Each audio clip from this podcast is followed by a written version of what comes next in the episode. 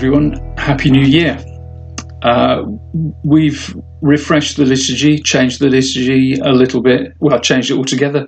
Uh, new year, new liturgy. Uh, but the same conventions apply. Uh, if you've got a print copy in front of you, then everything in bold type is what we say together. Everything in light type is what I say on my own. If you're following this on the screen, everything in yellow type is what we say together. So let's begin. In the beginning, before time, before people, before the world began, God was. Here and now, among us, beside us, enlisting the people of the earth for the purposes of heaven, God is. In the future, when we will have turned to dust, and all we know has found its fulfillment, God will be. Let us pray. Loving God, you are faithful, just, and forgiving. Help us now to grasp the greatness of your love. Where we have failed to love and loved to hurt, forgive us and heal us. Where we have scorned difference and have been indifferent to those in need, forgive us and heal us. Where we have spoken harsh words to others and have been quick to take offence ourselves, forgive us and heal us. If we say we have no sin, we deceive ourselves and the truth is not in us. If we confess our sins, he who is faithful and just will forgive us our sins and cleanse us from all unrighteousness. Amen. I was looking through some old photographs uh, the other day and came across quite a few of me when I was a child, which was interesting, uh, and one in particular, which I'm going to show to you, uh, which is me in my brand new school uniform. I'd passed the 11 plus, uh, and I was the only one in my school to pass the 11 plus. Uh, and everybody was pleased for me, which was nice. Um, but this, uh, look at the photo. I mean, he looks very smart, doesn't he? Uh, and uh, my family are very proud. Uh, but I know, looking now, I know he's scared. He's scared uh, of everything. And if I were to be able to go and speak to my 11 year old self, I would be saying to him, Don't worry. Please don't worry about anything because it's all going to work out and it is going to be all right. And of course, we'd all love to have that opportunity, wouldn't we, really, to go back and speak to our younger selves, maybe, and possibly give a little bit of advice. Um, God's gift to us is the now. The, we're entering into this second period of national lockdown, and there there are lots of concerns around. And you will have heard lots of stuff about school and the fact that schools are not open, and and what a significantly bad outcome will happen for lots of our children because of this. And you may, you may just be thinking, "Oh, blimey, I don't know, I don't like the sound of this," and you might be a bit scared. Well, I would say to you, don't, don't be scared. Well, that's easy for me to say, isn't it? Because I'm not you. But I know how things worked out for me over the period, uh, over the period of my life. Uh, and that's why I would be saying to my 11 year old self, please don't worry about anything.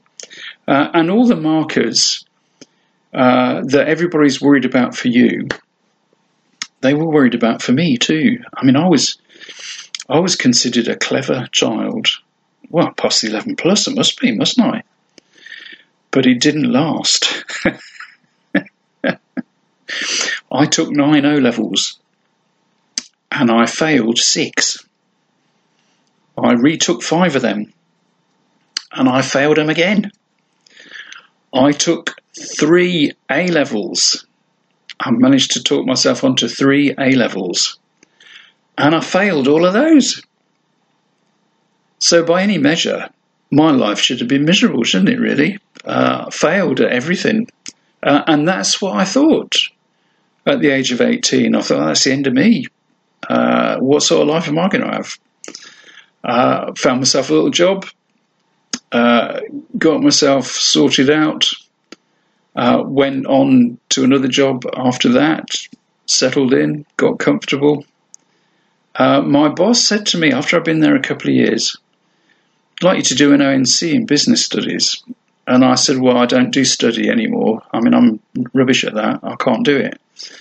And he said, Well, if you do this course, uh, which I will pay for, I'll give you an extra £500 a year, and it doesn't matter if you fail the course, I won't take that money away.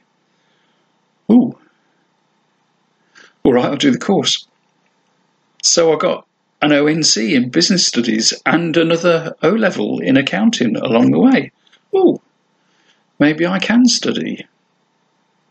Maybe I'm not thick after all. And then a little while after that, I went to college to study to be a minister. And I got a Bachelor of Arts degree in theology. And in my 40s, I studied for a master's degree, and I've got an MTH in applied theology. Don't worry. Don't worry about anything. It will all work out. God's gift to you is today. Uh, look for God in today. Look for opportunities to serve God today. Look for things to thank God for today. This is God's gift to you and to me. Don't worry about the future. Uh, you can't can't do anything about that uh, at the minute. Um, it will unfold in front of you, and opportunities will come your way. Make the most of them. Make the best of them do the best that you can, be the best that you can be. But please don't worry about anything.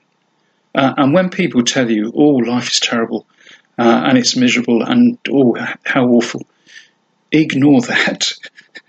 it's not terrible. God's gift to you is today. Uh, and there are lots of opportunities for you to do things today.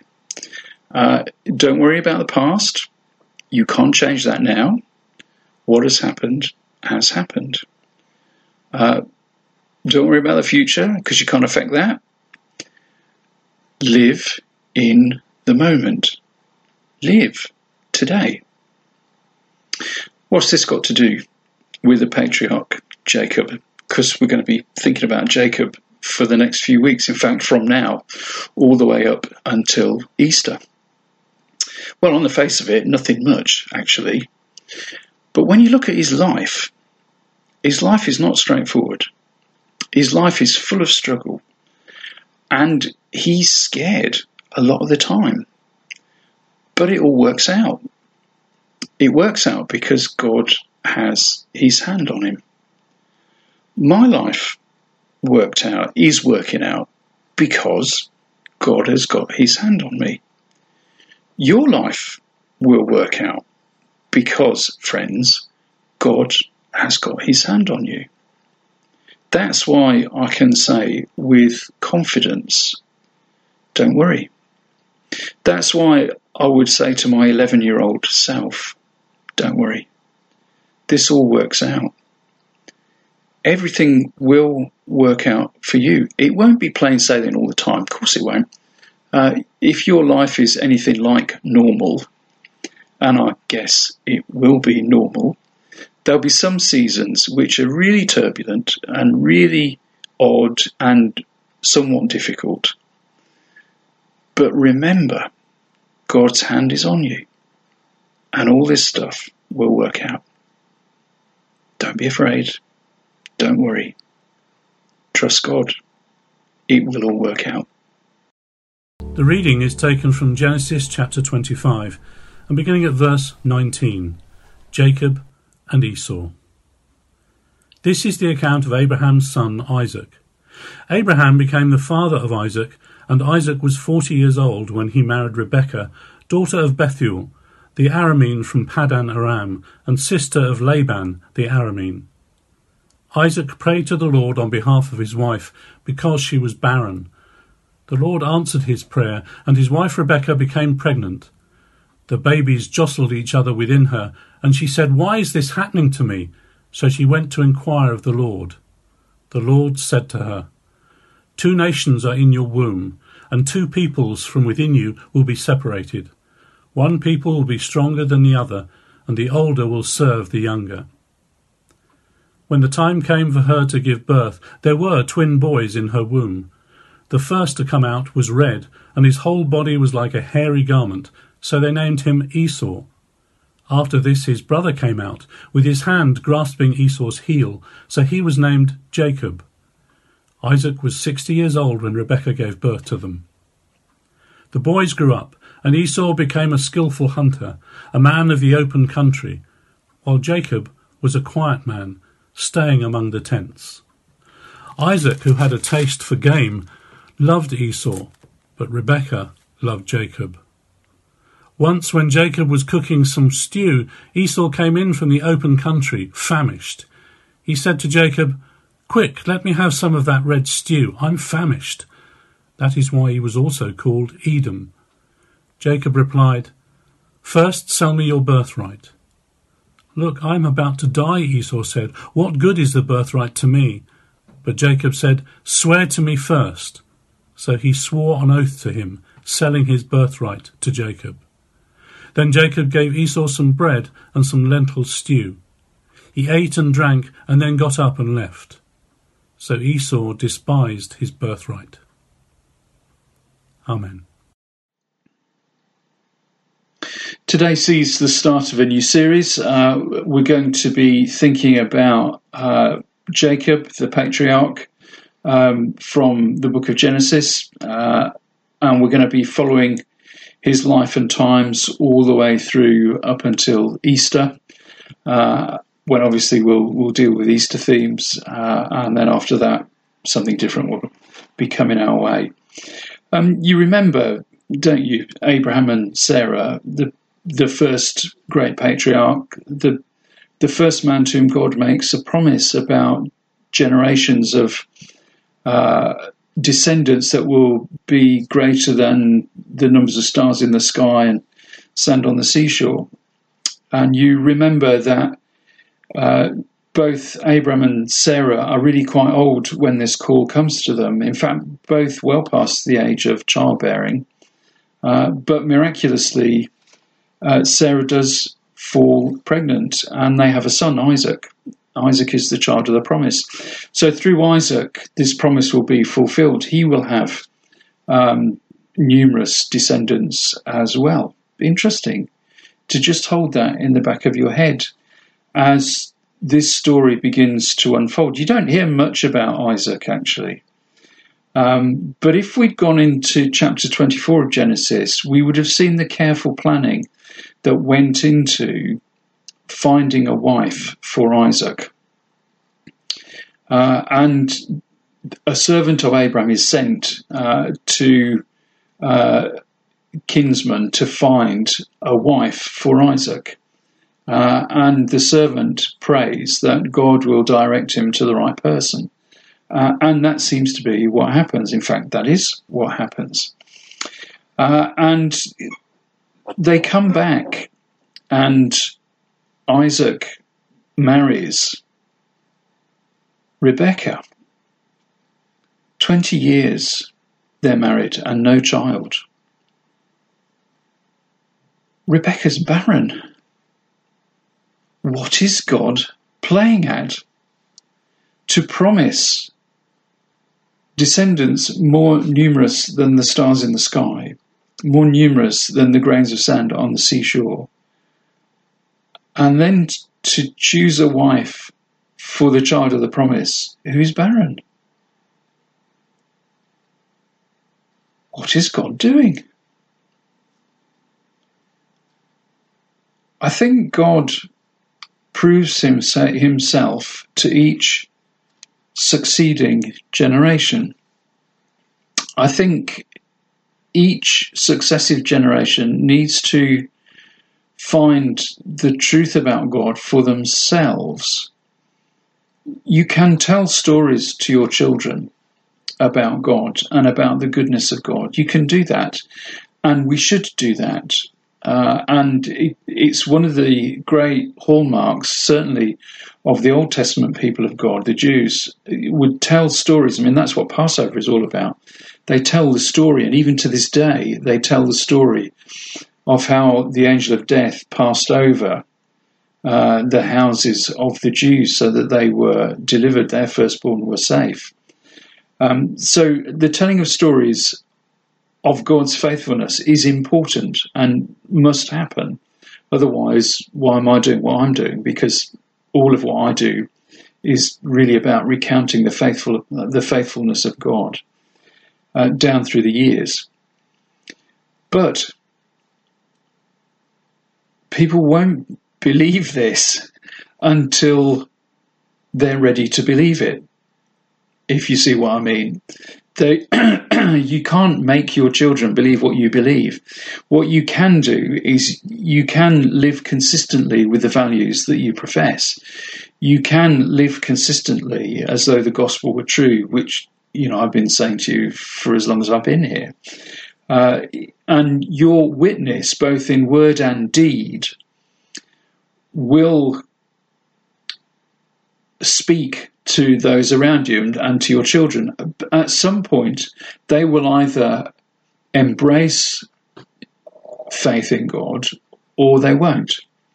You can't do anything about that. You, all you can do is live consistently. And once, once you've done that, uh, and once they've come to their view about what they're going to do, well, that is that effectively.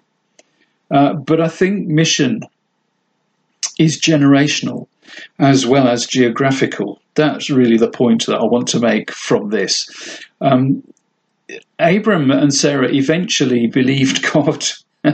it took them a long time, and they they believed God would bring about the the promise of a child, but they also, you know, they they veered off the path along the way and tried to make it happen for themselves. And I think all of us have some of that experience at some point.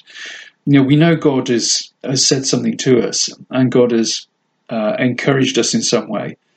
Uh, but we get impatient and wonder why is it taking so long. So let's just help God along by trying to engineer the circumstances and make it happen more quickly.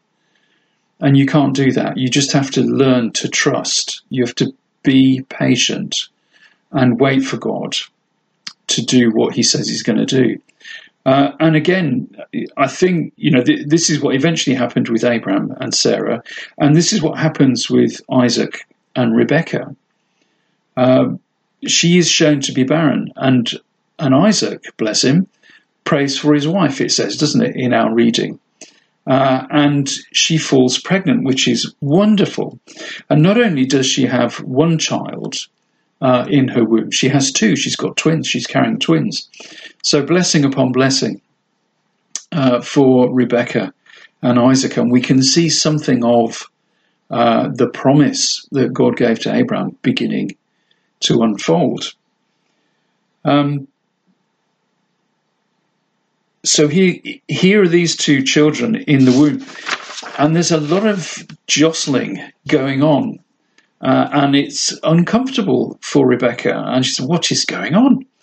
Um, and she inquires of the Lord. And she receives this prophecy, doesn't she, in verse 23 You're carrying two nations in your womb, uh, and the older will serve the younger. And that's quite a surprise because that's not the way round that we understand things to be. God seems to be turning things upside down. there's something called uh, primogeniture, that, and that's to do with the rights of the firstborn. And whole societies uh, work on this basis. You know, that the eldest has primacy. Uh, the eldest is the one that holds everything, that receives everything, that inherits everything.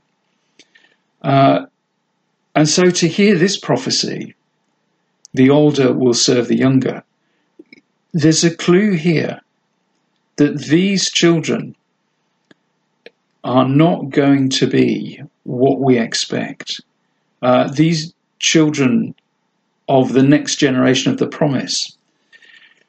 And again, there's there's something here for us to think about. We sort of think, don't we, that people of faith will somehow be well, they'll be nice. Uh, if, or if not, if not be nice, then at least be acceptable. Uh, will be acceptable to one another somehow. Uh, and people outside of the household of faith certainly have an expectation about the character of people of faith. Uh, and when we don't fit, it gets extremely difficult for people looking on, and it gets extremely difficult for us uh, when we expect something from our sisters and brothers in Christ, and it doesn't necessarily fit the way that we think. They don't look the way that we think they should look. They don't behave in the way that we think they should behave. Um, the, there's something odd going on in this story. Uh, and it ought to wake us up to something which is really basic. And it is this God is sovereign. So, what you think and what I think should be the pattern for Christian character doesn't come into it. It is what God ordains, it's what God says will be. Now, there are all sorts of places we can go in Scripture, and we can talk about, particularly, I would say, the fruit of the Spirit. And we can expect to find some of that, if not all of it, uh, in Christian sisters and brothers. Of course we should. Uh, I'm not saying we should ignore any of that. But why is it that there are so many uh, around us that are slightly spiky? Why is it that there are so many that rub us up the wrong way? Not in our fellowship, we're lovely, aren't we? But you know what I mean, don't you? Why is it there's always one? And usually there is. God will have his way. And, and this story, the story of uh, Jacob, is all about conflict. It's not about peace and harmony. His story is marked by conflict, and it starts in the womb with this jostling, this struggle. Um, and he's not going to be first out. uh, Esau is going to be the first one to be born, the oldest. Uh, and uh, he he's born and he's uh, he he's red in color and he's very hairy. Um, the authorized version, you know, which uh, was lampooned um, in the 1960s uh, by the Beyond the Fringe crowd, and I know I'm speaking to a generation now uh, that's older than me, so there aren't many of us left. But you will you'll remember, you know, and Esau was an hairy man, but Jacob was a smooth man. Uh, and then, you know, there's this sort of lampooning of uh, expositional preaching, which we love. Uh, but Esau is red and he's hairy and he's uh, and he's first out and grasping his heel comes his brother second, uh, and the names you know are are interesting. Uh, Jacob, the one who dogs your footsteps, and it also means twister. You can't trust this man effectively. And this is God's choice. The older will serve the younger. I wonder why God chooses like that. The text doesn't give us an answer to that question. And that's something else that we find difficult, isn't it? You know, we we come with questions and we expect answers. We're with that sort of generation and with that sort of culture, we and we demand, don't we, sometimes, answers to our questions. And they don't always come. And the, the story, the narrative, is entirely silent on why God chooses the younger and not the older. Uh, and they're very different characters. Esau, the oldest, he's uh, a man of the countryside. Uh, he likes to hunt. He likes to get out and about in the countryside. He can, he knows what the birds are. He knows what the animals are. He knows how to hunt. He knows how to dress his kill for the table. He he knows how to do all that sort of stuff. Jacob is a quieter man. He stays near the tents. He's not so prone to travelling, to getting out and about. Uh, and Isaac loves Esau, and Rebecca loves Jacob. Conflict is sown in this family from the very beginning. Uh, it is not a story of harmony and concord. It's a story of conflict and separation and division. And God will work in spite of this and in the midst of all of this. So, the thing that we know most readily, the thing that comes to mind most readily when we talk about Esau and Jacob, the two brothers, is the way that Esau sells his birthright, gives it gives it away effectively. Um, having been out in the fields, uh, as it were, hunting and, and doing all the stuff that he does, he comes in uh, from his day and he's hungry. And Jacob has been cooking and he's got some stew on and it smells delicious. And as Esau comes through the door, he says, Wow, that, that smells great. Give me some stew. I'm starving. And Jacob says, Sell me your birthright first. What good is a birthright to a starving man? Come on. No. Promise me you give me your birthright. All right, then, I promise. Give me this Jew. And that's what happens. Uh, and it says in the scripture that we read, Esau despises his birthright. Um, what good is a birthright to a dying man? Something about the language that Esau uses strikes me here, and and I wish I could say that I am not prone to this, but I am, and I think we we live in a culture that is very prone uh, to doing what Esau did, and that is to massively overstating uh, our experience, massively overstating the importance of it, massively overstating uh, the circumstance that we find ourselves in. what? He's not starving. He's not dying. He's just hungry. And how often have I said that? Excuse me. How often have you said that? Oh, I'm starving. No, you're not. You're just hungry. But we do this, we massively overstate this extravagant use of language. Um, and because we do it so often, what happens is we devalue some of the language that we use. Um, because we know actually it doesn't mean that. When someone says they're starving, we know they're not. We know they mean, I'm hungry, I'm really hungry. But that's what they mean. Uh, and we don't we don't say plainly what we mean. We embellish and we over egg the pudding. Uh, and I, th- I think there's a warning for me as a preacher in this, and hopefully there's a warning for you too.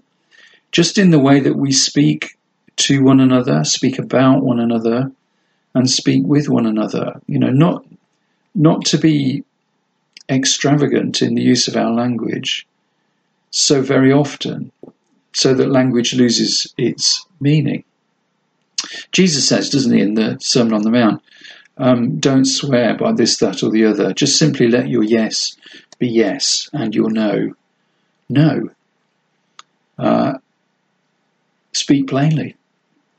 So there's a lesson for me, I think, in that. So anyway, by swearing this oath, by you know Esau saying, "Yes, of course I'll swear this oath," uh, this binding promise, he's, despi- he's despised his birthright. He's lost it. Uh, the short-term gain for him is food in his stomach. Um, the long-term loss is immense and phenomenal, and he does not realize what he's done at this point. He will come to realize it, uh, and this will, you know, we'll, we'll, come to this in due course in a week or two. Um, he's lost his father's blessing uh, at this moment. He doesn't realize that's what he's done, but that is exactly what he's done, and this has massive knock-on consequences for the two brothers uh, as the story unfolds this is an enigmatic story. It is a very odd story in lots of ways uh, because it doesn't, excuse me, it doesn't follow a pattern that we think it should follow. The, the firstborn does not get everything. The firstborn gives away his birthright. It is the younger one that gets everything. It's the younger one that receives Father's blessing. It's the younger one that God has chosen. It's the younger one through whom God will work his promise out. And this is a scandalous story because of that. And the values of the kingdom of God are scandalous. And we we don't use that word very often but I think it's true. And you see this in the way that Jesus speaks about the kingdom of God. And, and, and we see an, an example in flesh and blood here. I mean, Jesus will say, the first will be last and the last will be first in the kingdom of God. There's an inversion of the world's views and the world's understanding uh, in the kingdom of God. And we're happy to embrace that because so very often we see ourselves, don't we, as the ones who are not privileged in the world. But I'm an older brother. I'm, I'm the oldest child in my family. Uh, so this this really brings me up short sometimes when I see this. And I have to learn humility. And I think many of us in the Western developed world would do well to learn some humility when we come to think about the kingdom of God and to think about the values of the kingdom and the way that God operates. We, we need to be ready to play our part and to do all that God has called us to do. But we must understand what we said earlier God is sovereign and he will do what he wants to do with whomsoever he chooses, when he chooses. Our part is to be ready to join in with him when he calls us. It'll be interesting, won't it, to see how this story unfolds and how God works his purpose out. But right now, I'm shocked. I am scandalized at the way God is tipping the world upside down in this family. See you soon. Let us pray. Father God, we bring to you the needs of the world. Uh, we were shocked to see what happened in America earlier in the week. Uh, we pray for that great nation and ask that your peace would come we know there's a, a great need for peace and rec- reconciliation at this time. We can't, for the life of us, see how this is going to happen, but we believe that you have uh, the ability to do that, and we pray that you will move the hearts and minds of all those in America to see properly, to understand the truth, and to accept uh, the results of uh, properly constituted elections. We're saddened and shocked by what we've seen and pray that you will do all that you can through people of goodwill in that place. We particularly pray for our brothers and sisters in Christ. Help them to be wise, Lord, and not to be stupid. We ask this with all of our hearts. Uh, we're concerned about what's happening in Hong Kong with a number of pro democracy campaigners being arrested under a new security law brought in by China. Uh, they say it's to do with security, but it looks to those watching from the outside as though it's something else entirely. We pray for our friends in Hong Kong, uh, for all those that are interested in democracy, and for uh, that system of government, we, we ask that you would strengthen and encourage them, uh, that you would give them courage to speak with boldness, and that you would guard and protect them and their loved ones. We continue to pray for our own country. We're glad, Lord, uh, that the UK and European Union were able to come to agreement uh, about a new trade agreement before the end of the year. Uh, we look forward to seeing that unfold in the days that lie ahead. And we pray for the prosperity of both the European Union and the United Kingdom as they forge a new partnership together. We're also grateful, Father, for the new vaccines that are coming online. Uh, we pray for all those engaged with the production of vaccine, the packaging of it, uh, and the logistics of seeing it get out to uh, places where it can be used. We pray, Father, that, that there will be no hitches with this and that all that can be done will be done and that it will all be done in a timely fashion. Thank you for those who've already received their vaccines, have been vaccinated. Uh, we pray that many others will join them soon. Uh, and that we would be among those. Thank you, Father, for the good things that are happening in our country. We pray for our friends, some who are grieving, some who are giving thanks, and some who are unwell and need to know the touch of your healing hand. So we pray for Chris, Ken, Adrienne, and Hugh, Babs, and Alan, Eric, Les, Dot, Margaret and Bob, Peter, Michaela, Dennis and Shirley, Mary, Jay, Terry, Naomi, Nigel, Lynn, Graham, Lauren and Lewis, Ron, Gail, Maureen, Joyce, and Andy be all that they need in these days, Lord. We gather up our prayers together as we say the Lord's Prayer. Our Father, who art in heaven, hallowed be thy name. Thy kingdom come, thy will be done, on earth as it is in heaven.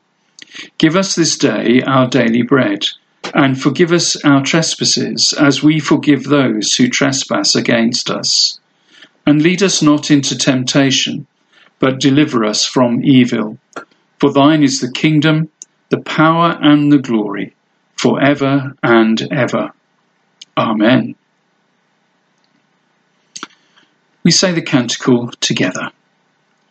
Who shall separate us from the love of Christ? Shall trouble, or hardship, or persecution, or famine, or nakedness, or danger, or sword?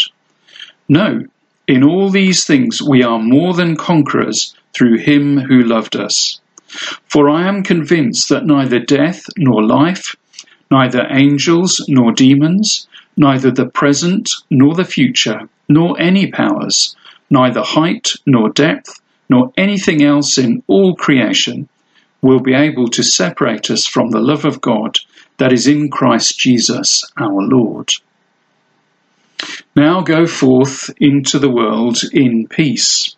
Be of good courage. Hold fast to that which is good. Render to no one evil for evil. Strengthen the faint hearted. Support the weak. Help the afflicted. Honor all people. Love and serve the Lord, rejoicing in the power of the Holy Spirit.